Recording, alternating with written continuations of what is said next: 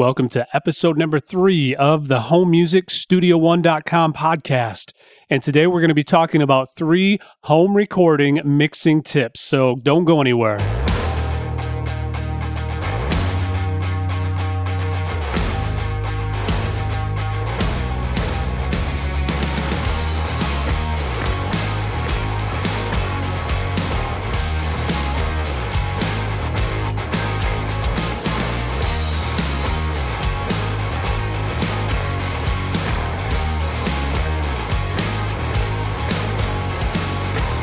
Hey, welcome back once again to episode number 3 of the HomeMusicStudioOne.com podcast.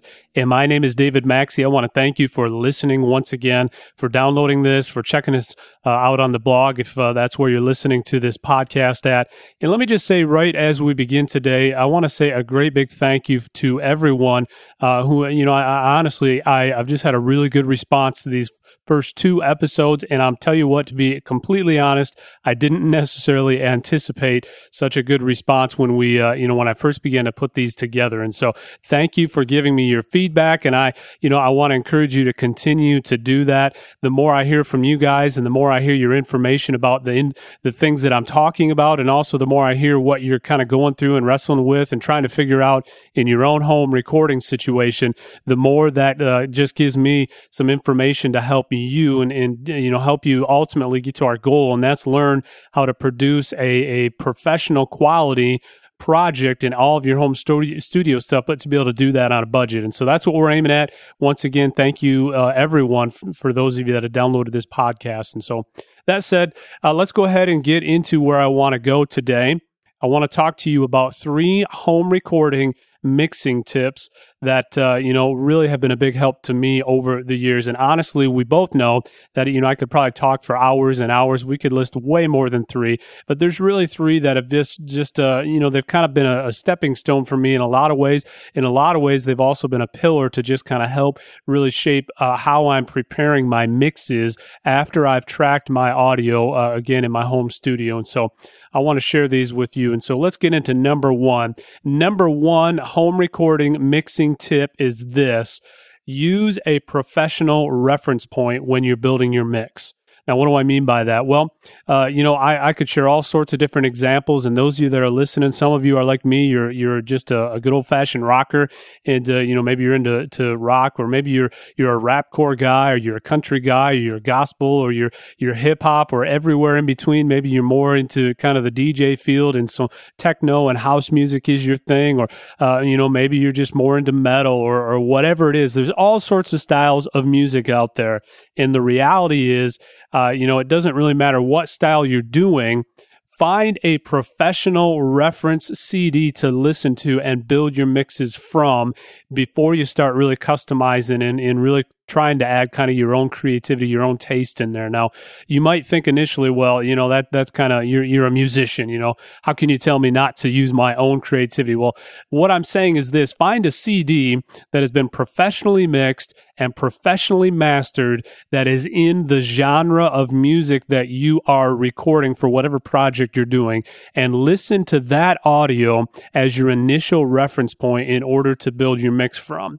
And, a lot of times this can be a big help if you're just kind of stuck and you're just really not sure where to start. This is a great source to just begin with. Now, here's why I say that. You've got to understand that, in the home recording situation, most of us are not being paid millions of dollars a year in order to produce a record. However, there are producers out there that spend doing this as a living, making a great living at it, that have really spent hours and hours and hours fine-tuning, honing their skill in order to find out what works and what doesn't work. And it's not that we can never be creative away from those sources, but those are many times a great place to start, especially when you're learning how to build a mix.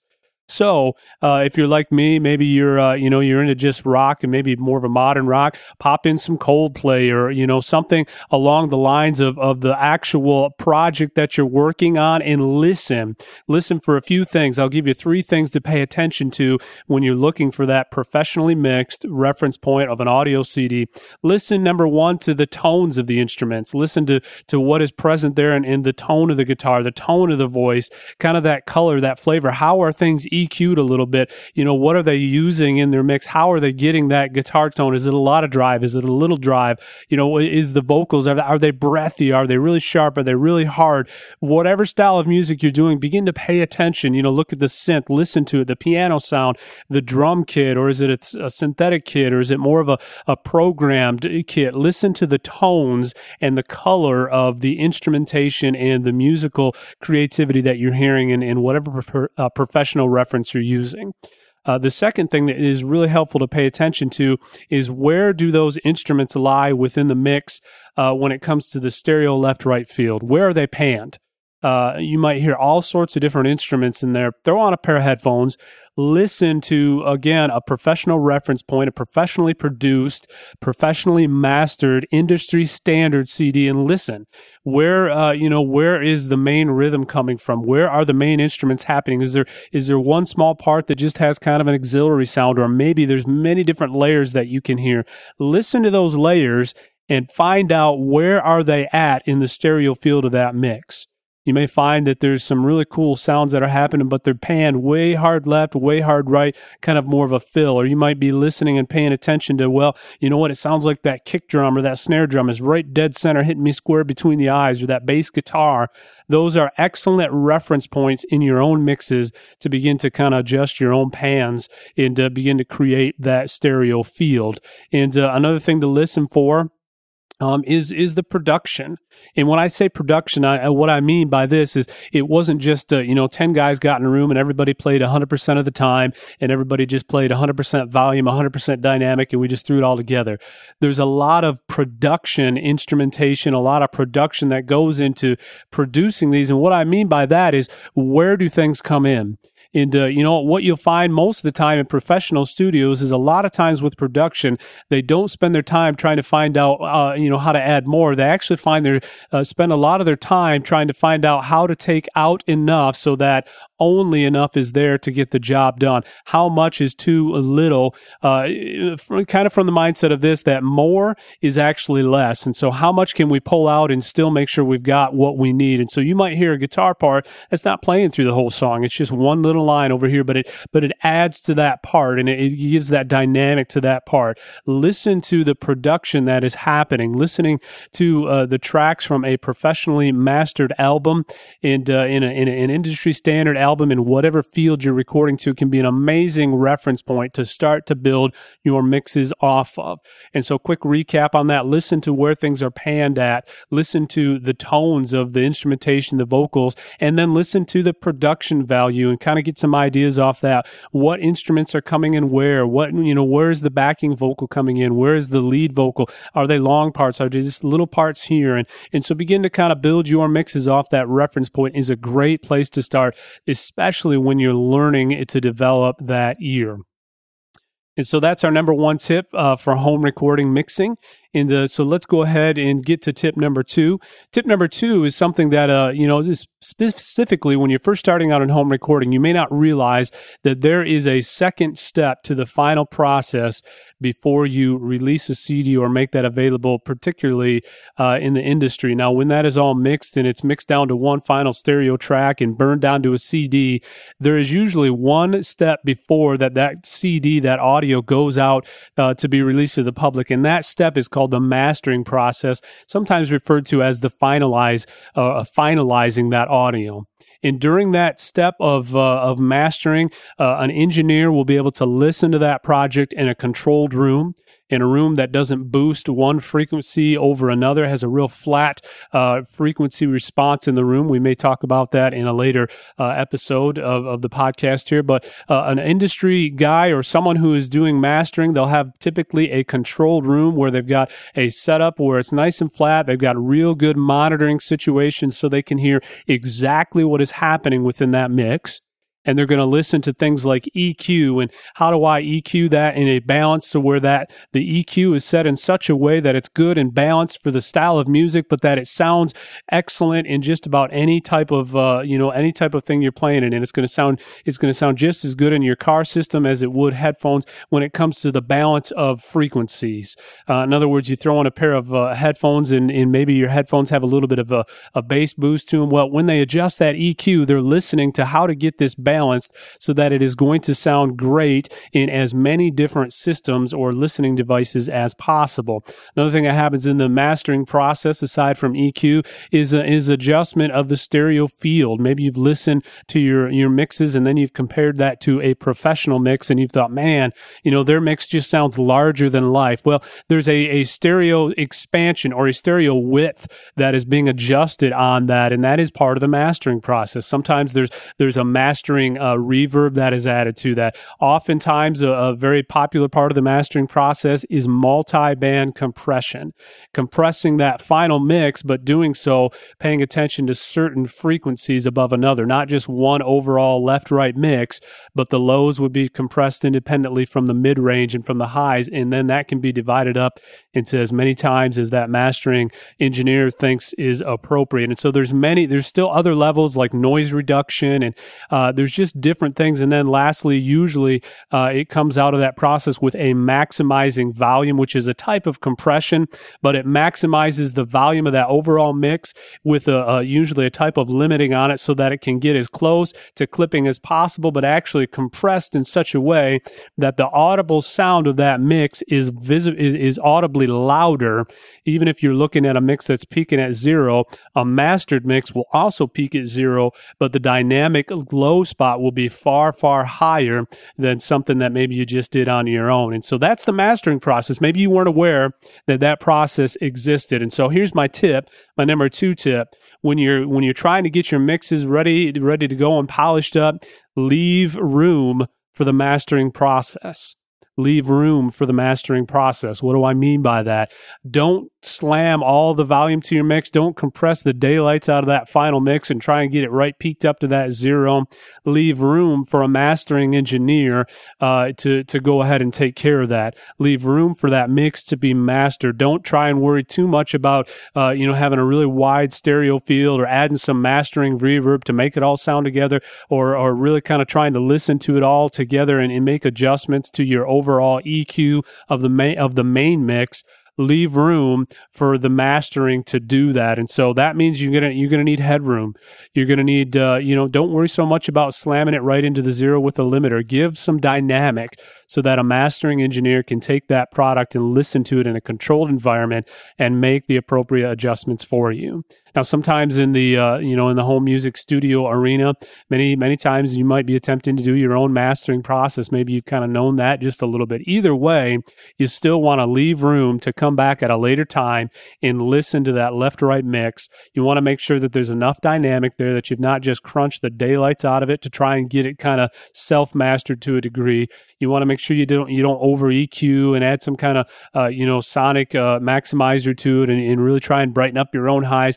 You make sure that you leave room for that to be done in a controlled environment, if possible, by a mastering engineer, or if it's you, by just being able to take a break and come back into whatever environment you're doing. You're going to do a lot better if you're leaving room to be mastered and not trying to do that right in the mixing process. And again, that's something that many times we don't think about. If you don't realize that is really one step that is a huge difference between a professional album and kind of this amateur sound, is that mastering process. And you want to leave room for that mastering process to be done well and to be done to your project. So that's the number 2 tip. Leave room for the mastering process.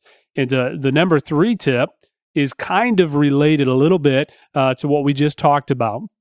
Again, these are 3 tips for home recording mixing tips, okay? So in the number 3 tip I want to give you that has to do with mixing your projects in the home studio is this. Very simple, take a break. And what do I mean by that? You know, if you've ever realized that maybe you've been mixing for hours, at some point, maybe you've noticed, you've kind of hit this peak point where, man, it's not sounding as good as what it used to. And you find yourself, now you think, I need to adjust this EQ more. And the lows, is it really enough? I need to boost the 80 on the bass just a little bit more, even though you've already adjusted it about 17 times.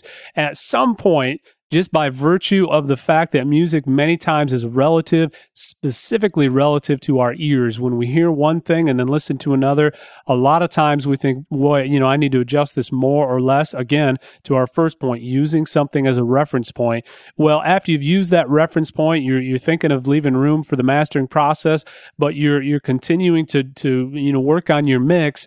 The thing that it is always helpful to do is every now and again, just take a break and give your ears a sonic rest. And a lot of times that simple thing alone, when you come back to your projects, you'll find yourself thinking, holy moly, you know, what was I thinking? You know, I've got way too much 2K, you know, on my vocals, and it's just chopping your head off. And boy, last night that sounded awesome, but this morning, you know, it's not quite there. And so a lot of times just taking a break can save your mixes from being over EQ'd, from over compression, from over, you know, doing all sorts of effects to them, because, you know, our ears just eventually stop hearing what they need to hear. It's kind of this sonic fatigue that happens. And there's absolutely nothing wrong with taking a break while you're creating your mixes. Get a little ways into it, and you know, when you find yourself feeling like, man, you're just not getting there, you just don't seem to be able to hear what you're hearing, or it just doesn't seem to sound good anymore, and just save the project and come back at a future time, and I guarantee you things will you'll hear a lot more clear. Give yourself several hours, give yourself a day or a couple days, and come back to that mix, and you'll hear things that maybe you did not hear previously, again from ear fatigue, from just that sonic fatigue. All right, guys, that said, 3 home recording mixing tips. We'll give you a quick recap. Number 1, start out if you can, especially if you're learning from the beginning to build a mix. Find a professional album that was recorded the industry standard in whatever style of music your project is, and use that as a reference point. Listen to the pans, listen to the tones, the placement of the microphones in the mix, the placement of the instruments, the vocals in the mix, and then listen to the production that is going on. Where are things coming in? How much is being played? You know, what type of things are being used, just to fill little spots here and there, and begin to build your own mix off that professional reference point. Number 2, leave room for the mastering process. Think as you're going along. You don't need to get the loudest volume out of the left-right mix while you are creating your mix. Just keep a good little, padding up there, push it somewhere around the -6 or so, and just make sure you don't have clipping, but you don't need to apply a limiter to the left-right mix. You don't need to compress it. Don't use any kind of reverb on anything while you're creating your mix. Just you just create your mix with the idea that this is going to be mastered in the future. Number 3, don't be afraid to take a break. That can be a huge help, just taking a break every now and again and give your ears a rest. Many times you'll find that just taking that break, you'll hear things when you come back that you didn't hear previously, because your ears just kind of got sonically fatigued a little bit. And so don't be afraid to take a break. Those are my 3 tips for home recording, mixing, and hopefully they've been helpful to you. If they have, hey, why not sign up for my newsletter? And if you've not done that yet, just as a thank you for signing up for the newsletter, I've got a free gift that I would like to get into your hands. One question that I'm often asked in regards to the home music studio is, you know, Dave, tell me about compression. What is compression? How does it work? And, even how do I use compression? Maybe some ideas along that. And so what I've done, because that is a very common question I get asked, is I have created a short ebook that kind of helps explain, and it's called Understanding Compression in the Home Music Studio. And so just as a thank you for signing up to my newsletter, where you'll get just more weekly updates of more information, more tips, some exclusive things only to those that are signed up for the newsletter. Just as my thank you for signing up for that, you'll get a free download of the ebook, Understanding Compression in the Home Music Studio. And if you would like to sign up for that newsletter, head on over to HomeMusicStudioOne.com /free gift. Again, that's HomeMusicStudioOne.com /free gift. With that said, this is David Maxey. I want to thank you for tuning in once again to the podcast. And this is Tuning Out with HomeMusicStudioOne.com podcast.